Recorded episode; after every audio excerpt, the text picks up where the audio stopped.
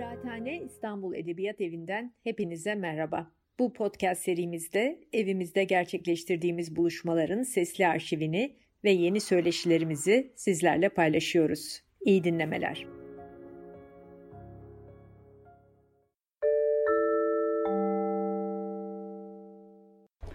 Herkese merhaba.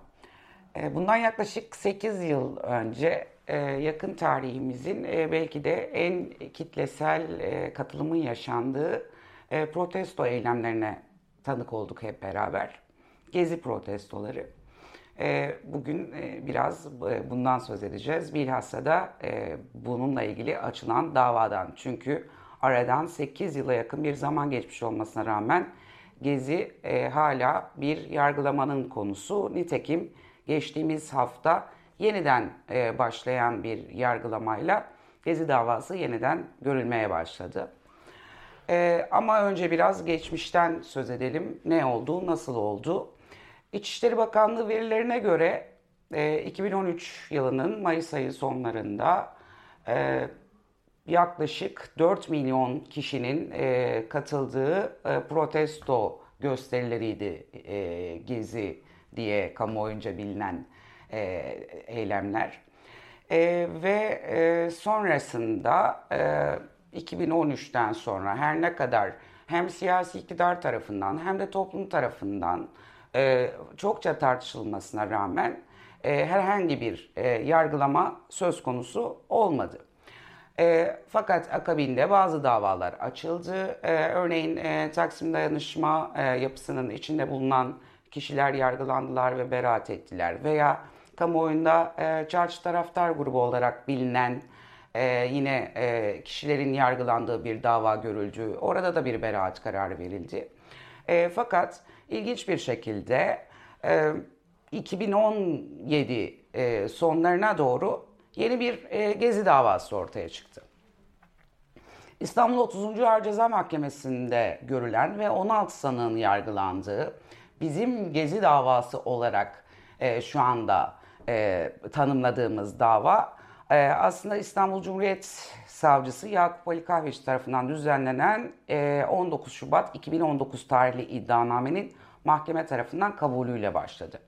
Fakat öncesinde başka bir şey olmuştu. Ne olmuştu? 2017 e, yılının e, Ekim ayında e, iş insanı ve sivil toplum insanı Osman Kavala bir seyahat dönüşü havaalanında gözaltına alındı. Osman Kavala gözaltına alındıktan sonra kendisine e, yöneltilen suçlamalardan bir tanesi e, gezi protestolarını e, organize etmesi ve örgütlemesiydi. Ama tek suçlama bu değildi. Bunun dışında e, yine 15 Temmuz 2016 tarihli e, darbe kalkışmasına katıldığı veya işte e, casusluk yaptığı gibi iddialar da vardı. E, ve bütün bunlar e, çerçevesinde Osman Kavala e, 1 Kasım 2017 tarihinde anayasal düzeni ortadan kaldırmaya teşebbüs etmeye, Türkiye Cumhuriyeti Devleti'ni ortadan kaldırmaya teşebbüs etme suçlamalarıyla tutuklandı. Kavala tutuklandıktan sonra bunu takip eden bir yılı aşkın süre boyunca aslında tam olarak neyle suçlandığını ne kendisi ne de avukatları bilemediler. Hukukumuzda e, gizlilik kararı olarak e, uygulanan usulü müessese vesilesiyle e, avukatların da e, Osman Kavala'nın kendisinin de e, yöneltilen suçlamayı bilebilme imkanı olmadı. Ta ki bir yıl sonra e, 2018 yılı Ekim aylarında yapılan e, bir operasyona kadar. 16 Kasım 2018 günü aralarında e, akademisyenlerin, sivil toplum insanlarının bulunduğu e, yaklaşık 20 kişilik e, bir e, gözaltı listesi ortaya çıktı ve e, 13 kişi hakkında gözaltı kararı verildi, ifadeler alındı ve bütün bunların sonunda e, bu kişilerin e, Kavala'nın e, işte hiyerarşik düzeni içerisinde gezi olaylarını e, organize ettikleri suçlamasıyla karşı karşıya olduğu ortaya çıktı. Yani bizim bugün e, Gezi davası olarak konuştuğumuz dava aslında e, önce 2017 yılında Osman Kavala'nın gözaltına alınmasıyla sonra da anlaşılan o ki o o tutuklamaya bir altyapı oluşturmak e, gayesi içeren bir yıl sonraki başka gözaltılarla ortaya çıkmış bir davadır. Bunu takip eden e, yaklaşık e, işte bir e, 4 ay sonra e, bir e, iddianame ortaya çıktı. Şubat 2019 tarihli iddianame ile e, o başta Osman Kavala olmak üzere e, şüpheliler hakkında e, yine işte Türkiye Cumhuriyeti'ni cebir ve şiddet kullanmak suretiyle ortadan kaldırmaya teşebbüs, Türkiye Cumhuriyeti hükümetini e, görevlerini yapmasını kısmen veya tamamen engellemeye teşebbüs suçlamalarıyla bir dava açıldı. E, bu iddianamede 746 mağdur yer alıyordu e, ve başta dönemin e, Cumhurbaşkanı e, olmak üzere 61. hükümetin e, bakanları da iddianamede mağdur olarak görünüyordu ki bunlar arasında e, Bülent Arınç, e, Ali Babacan, e, Bekir Bozdağ gibi dönemin bakanları yer alıyordu. Sonrasında bu siyasiler tarafından Gezi olaylarının mağduru olmadıklarına dair bazı açıklamalar yapıldı. Bunlar medyada yer aldı. Fakat e, devam eden e, yargılamada e, herhangi bir e, mağdur olmadıklarına dair beyan sunan veya işte şikayetimi geri almak istiyorum diyen herhangi bir e, siyasetçi olmadı. E, iddianamenin hazırlanmasıyla ilgili de önemli bazı hukuki eksiklikler ve aksaklıklar vardı aslında. Ne gibi? Örneğin aslında her şey 2013 yılın e, Haziran ayında e, bir savcı tarafından e, bir fezlekeye isnaden e, düzenlenen e, soruşturmaya dayanıyordu. Fakat e, o soruşturma savcısı daha sonra 15 Temmuz 2016'yı takip eden zamanlarda e, başka bir e, terör yapılanmasının parçası olduğundan bahisli hakkında yakalama kararı çıkartıldı. Aynı şekilde fezlekeyi düzenlenen polis müdürü de aslında sonrasında yine bir terör yapılanmasının parçası olduğu iddiasıyla tutuklandı. Fakat e, iddianameyi sonra tekrar değerlendiren yani işte e, iddianamenin çıktığı tarihten önce e, bunu e, gözden geçiren savcılar sonuna e, bir ekleme yapmışlardı ve bizim bu daha önce hukukumuzda hiç e, karşılaşmadığımız e, bir e, ifadeydi. Şöyle deniyordu. Her ne her ne kadar e, bu işte delilleri toplayan e, kamu görevlilerin, kolluk görevlisinin ve savcı hakkında e, bir e, şey e, yargılama sürüyorsa da dosyadaki delillerin kıymetlendirilmesinin yapıldığını not düşüyorlardı iddianamenin sonuna. Yani bu şu demek oluyordu aslında e, haklarında ceza e, soruşturması veya kovuşturması yürüyen yargı mensupları tarafından düzenlenen e, iddianame veya e, toplanan deliller e, sonrasında değerlendirilmişti ve e, bu delillere istinaden bir iddianame düzenlenmesinde yargı herhangi bir sakınca görmemişti. E, bu aslında e, baştan itibaren e, yasal dayanaktan yoksun, hukuksuz bir e, soruşturmaya ve buna dayanarak başlatılan bir kovuşturmaya karşılık geliyordu. Ama savunma avukatlarının bu yöndeki itirazları mahkeme tarafından pek de dikkate alınmadı.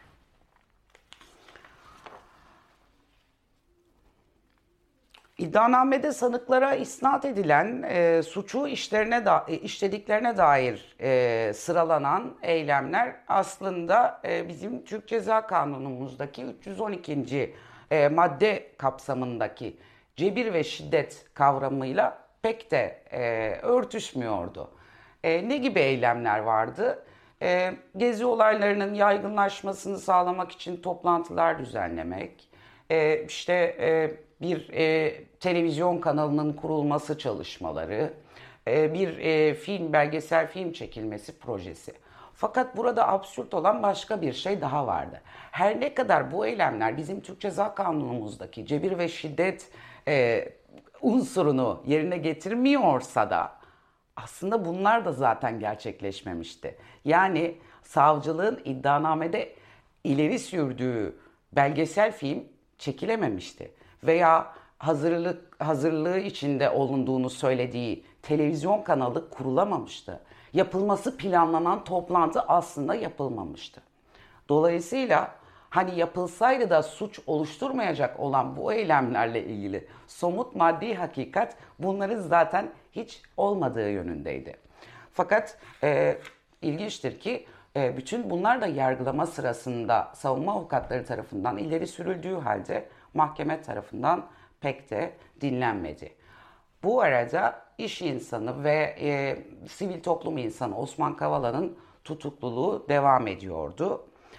10 Aralık 2019 tarihinde gezi yargılaması devam ederken daha önce tutuklamayla ilgili Osman Kavala müdafileri tarafından yapılan başvuru Avrupa İnsan Hakları Mahkemesi tarafından kabul edildi ve Avrupa İnsan Hakları Mahkemesi Kavala'nın e, hem tutukluluğun e, yasal gerekçesinin olmaması e, hem de e, iddia, iddianamede gösterilen, tutukluluğa gerekçe gösterilen e, eylemlerin anayasayla güvence altına alınmış temel haklardan olduğu gerekçesiyle tutukluluk, tutukluluğun bir hak ihlali olduğuna karar verdi. Avrupa İnsan Hakları Mahkemesi bu kararı verirken aynı zamanda sözleşmenin 18. maddesi uyarınca da bir ihlalin söz konusu olduğuna hükmettik ki bu aslında Avrupa İnsan Hakları Mahkemesi'nin çok da sıklıkla verdiği bir karar değildi. Nitekim daha sonra yine e, siyasi sebeplerle tutuklandığından bahisle e, Demirtaş dosyasında da Avrupa İnsan Hakları Mahkemesi 18. madde ihlaline karar verecekti. Avrupa İnsan Hakları Mahkemesi'nin bu kararına rağmen e, mahkeme e, tutukluluğun devamına karar verdi ve Avrupa İnsan Hakları Mahkemesi kararının kesinleşmediğinden bahisle e, uygulanamayacağı yönünde bir de gerekçe oluşturdu buna. Ve bu arada da e, Aralık 2019'da bu ihlal kararı çıktıktan sonra e, Şubat e, ayında apar topar bir e, karar verildi ve bu kararla Gezi davasında yargılanan yurt dışındaki sanıklar dışındaki diğer tüm sanıklar hakkında Kavala da dahil olmak üzere beraat kararı verildi. E, ve beraat kararıyla birlikte tahliye kararı da verildi. E, fakat ilginçtir ki e, beraat kararının e, akabinde o gün daha aynı gün e, Osman Kavala'nın e, tahliyesi beklenirken başka bir gerekçeyle tutuklandığından bahisle tekrar cezaevine gittiği haberini aldık. E, bu arada e, tabii savcılık iddianamesinde ileri sürülen bu biraz önce sıraladığım aslında cibir ve şiddet unsuru içermediği konusunda e, herkesin mutabık mutabık olduğu eylemlerle ilgili savcılığın bir de e, komplo teorisi vardı aslında. Şöyleydi, e, savcılık bazı yabancı kişi ve kuruluşlar tarafından bu eylemlerin e, düzenlendiğini ve sonrasında da dışarıdan ithal edilmiş birileri tarafından finanse edilen, organize edilen eylemler olduğunu iddia ediyordu. Mahkeme tarafından verilen beraat kararı e, delillerin e, hukuka aykırı olmasından e, bahisle verilmiş bir karardı ve bunun dışındaki deliller bakımında bunun e, dışında da başkaca bir delil olmadığından bahisle verilmiş bir karardı. Mahkemenin verdiği beraat kararına e, ilişkin olarak savcılık istinaf mahkemesine başvurdu. İstinaf e, incelemesi devam ederken e, Osman Kavala hakkında biraz önce söylediğim gibi bu defa başka bir takım suçlamalarla yeni bir tutuklama kararı verilmişti ve Osman Kavala e, hali hazırda da e, tutukluluğu devam eder vaziyette zaten. E, ve e, bu beraat kararına ilişkin olarak e, işte e, savcılığın e, istinaf başvurusu neticesinde ne oldu? E, Ocak ayında e, savcılık tarafından, e, istinaf mahkemesi tarafından kararın bozulmasına karar verildi ve istinaf mahkemesinin bozma kararında e, yer verilen e, gerekçeler işte delillerin eksik değerlendirildiği, her ne kadar kanuna aykırı e, delil olarak nitele, nitelendirilmişse de e, bununla ilgili e, yargılanan kişilerin e, kabul ettiği hususlarında değerlendirilmesi gerektiği yönündeydi. Ayrıca Sav, e, İstinaf Mahkemesi 30. Ağır Ceza Mahkemesi tarafından verilen beraat kararını bozarken iki başka dosyaya gönderme yaptı. Bunlardan bir tanesi Osman Kavala'nın daha sonraki tutukluluk ve sonrasında düzenlenen iddianame ile yargılanmakta olduğu casusluk suçlaması ve 15 Temmuz e, darbe girişimine dahil olma suçlamasını içeren davaydı. Ki o dava daha sonra zaten şu anda hali hazırdaki Gezi davasıyla birleşti. Bir diğeri ise kamuoyunda Beşiktaş Çarşı grubu olarak bilinen taraftar grubunun yargılandığı e, ve 35 kişinin yargılanıp beraat ettiği e, davanın Yargıtay'da devam eden incelemesiydi. İstinaf Mahkemesi bu iki dosyanın da göz önünde tutulması gerektiğini ve incelenmesi gerektiğine ilişkin e, bir e, tespite yer verdi kararında. Elbette e, İstinaf Mahkemesi'nin e, bu tespiti şu açıdan önemliydi. Aslında her ne kadar o sırada Yargıtay incelemesi sürüyorsa da çarşı grubuyla ilgili devam eden Yargıtay incelemesinden bir bozma kararının geleceğinin habercisiydi. E, nitekim e, yanıltmadı ve bir süre sonra Yargıtay e, çarşı davasında yargılanan kişiler hakkında verilen beraat kararının bozulmasına karar verdi. Geçtiğimiz hafta görülen duruşmada 30. Ağır Ceza Mahkemesi artık e, bu Yargıtay'dan bozulup gelen çarşı davasının ve de e, devam eden e, Gezi davasının birleştirilmesi hususunun incelenmesine karar verdi. Önümüzdeki günlerde görülen o ki Gezi davasında yargılanan sanıklar, çarşı davasında daha önce haklarında beraat kararı verilmişken Yargıtay'dan bozulup dönen kişiler hep bir arada yeniden yargılanmaya başlayacaklar. Elbette siyasi iktidarın gezi e, protestolarına ilişkin bu e, inadının ve bu ısrarının bir takım politik gerekçeleri olduğu hepimizin malumunda ve bu e, çok şaşırtıcı da değil şu anda yaşadığımız koşullar çerçevesinde.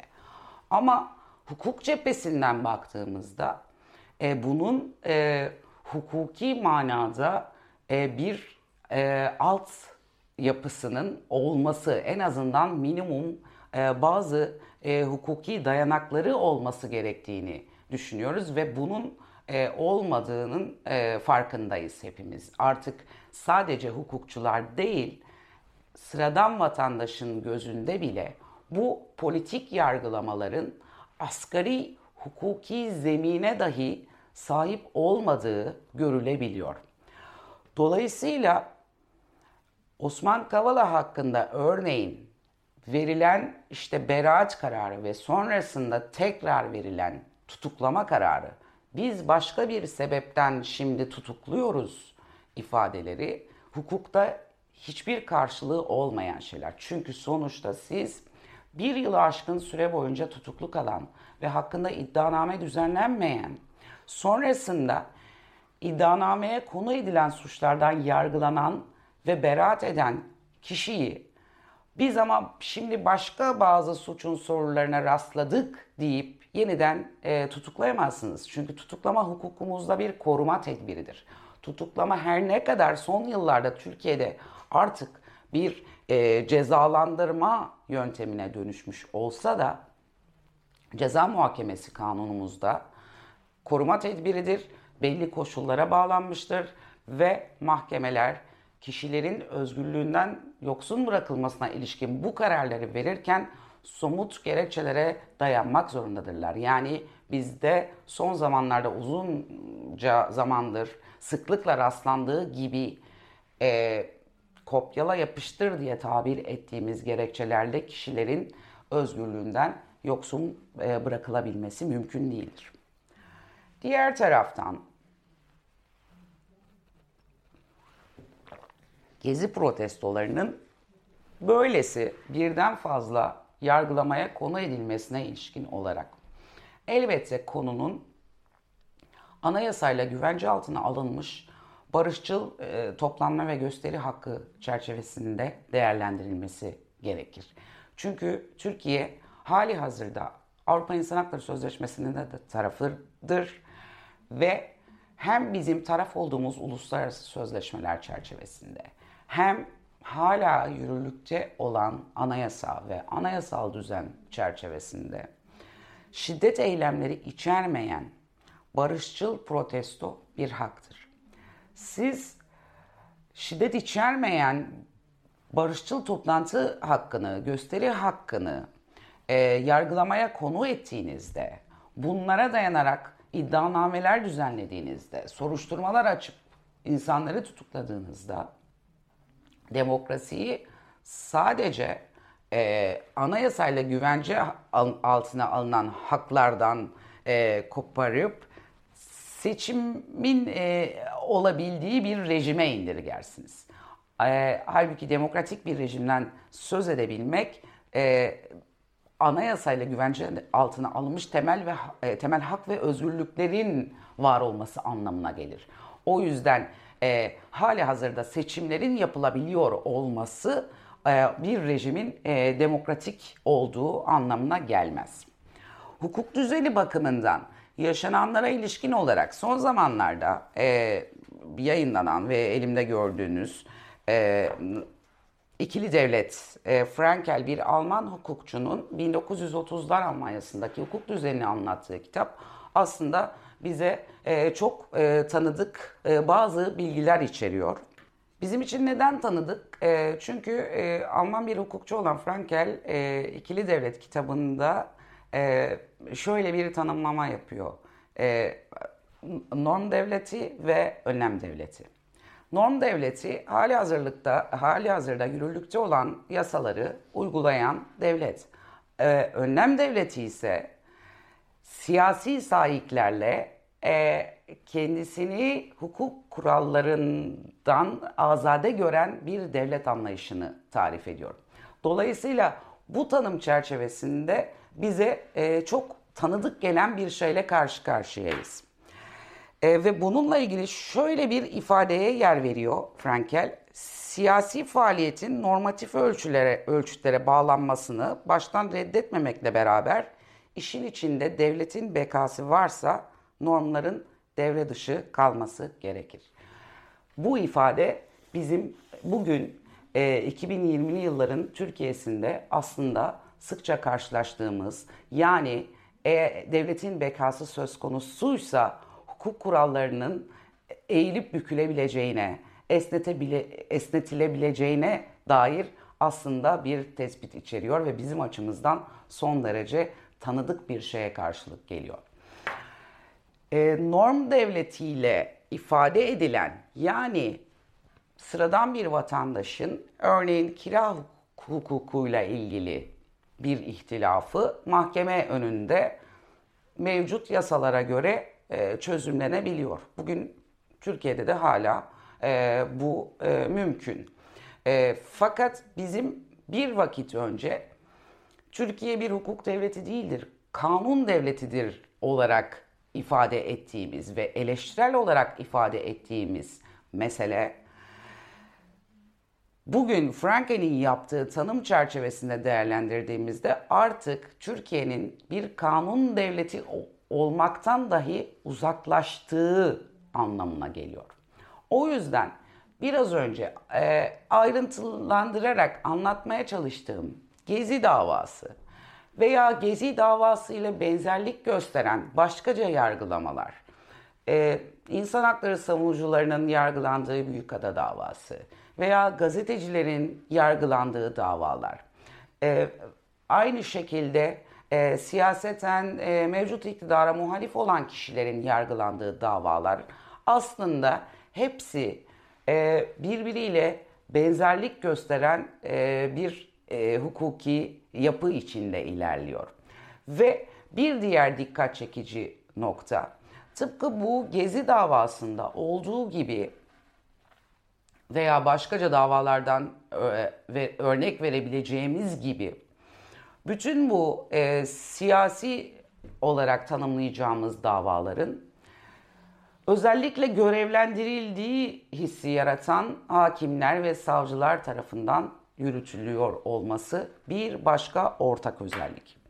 Buna ilişkin olarak da yine bir başka e, Alman hukuk, hukukçu Sebastian Hafner e, yine o da 1930'lara ilişkin anılarını anlattığı kitapta bir Alman'ın e, hatıraları hatırladıklarım kitabında şöyle bir tanım yapıyor. Diyor ki e, bir gün e, biz işte o mahkeme heyeti arasında daha genç e, ve işte e, çok daha e, agresifçe konuşan e, hakimler ve savcılara rastladık. Yani sistemin e, değişiyor olmasına ilk tanıklıklarını aslında e, Hafner bu şekilde e, anlatıyor. Ve dolayısıyla bizim de şu anda Türkiye'deki mahkemelerde tanık olduğumuz birçok yargılamada benzer şekilde e, kendisini bununla e, görevlendirilmiş gören hakimlere ve savcılara rastlıyoruz. Ve e, bütün bunların e, devletin bekasını korumak gibi ulvi bir e, gerekçeye darandır, dayandırılarak meşru kılınmaya çalışıldığını görüyoruz. O yüzden her, bugün e, Gezi davası örneği üzerinden konuşsak da aslında şu anda devam eden işte 6-8 8 Ekim olayları, Kobani e, olayları ile ilgili davada da keza veya yine işte e, biraz önce söylediğim gibi gazetecilerin, e, insan hakları savunucularının yargılandığı davaların hepsinde aslında e, kendisini devletin âli menfaatlerini korumakla yükümlü gören e, yargı mensuplarının olduğunu görüyoruz. E, 8. yılı yaklaşırken e, belki son olarak e, şunu söylemek isterim. E, Gezi protestoları yakın tarihimizin gerçekten de e, en e, kitlesel eylemleriydi ve e, ne yazık ki eylemler sırasında hayatını kaybeden insanlar da oldu. Fakat hayatını kaybedenlerle ilgili yapılan yargılamalarda da adalet yerini bulmadı. Ve bugünlerde Türkiye'de şu anda devlet içindeki bir takım kirli ilişkilerin, e, bazı devlet ve çete ilişkilerinin çokça tartışıldığı e, bir gündem var şu anda. E, bütün bunların konuşulduğu bir gündem var. E, ve fakat ne yazık ki gördüğümüz tabloda bu üstünden geçtiğimiz, e, bugün zikrettiğimiz Gezi gibi e, yargılamalarda komplo teorilerine e, inanmaya son derece gönüllü görünen, çok meyilli görünen e, yargı e, açıkça e, somut e, delillerle ortaya koyulan e, bazı ilişkilere ilişkin harekete geçme gereği dahi duymuyor. Biraz önce söylediğim şekilde e, Gezi davasında hayatını kaybeden insanların veya Türkiye'de e, başkaca şekilde polis şiddetiyle hayatını kaybeden insanların davaları ile ilgili e, bir hassasiyet göstermeyen yargı Gezi protestolarına katılan e, vatandaşlarla ilgili e, bir yargılamanın sürmesinde azami bir e, gayret gösteriyor. E, belki şunu ekleyerek bitirmek e, isterim. Her ne kadar e, savcılık e, Gezi davası ile ilgili olarak iddianamesinde Arap Baharı, Gürcistan, Ukrayna gibi örneklerle Gezi protestolarını ilişkilendirmişse de sonuçta bu toplumun hafızasında e, Gezi'nin karşılık geldiği şey bellidir. Ve o iddianamelerle, o yargılamalarla o hafızanın kirletilebilmesi de mümkün değildir. Eğer birilerinin yargılanması gerekiyorsa o gezi protestolarına son derece e, e, temiz vatandaşlık duygularıyla katılan ve bunun neticesinde hayatını kaybeden insanların ölümünden sorumlu olan kişilerdir. Bu gezi içinde böyledir. Devam eden Kobane davası içinde böyledir. Eğer birilerinin yargılanması gerekiyorsa o yargılanması gerekenler şu anda sanık sandalyesinde oturtulanlar değil, şiddet olaylarının sorumlusu olanlar, ölümlerin sorumlusu olanlardır. Teşekkür ederim.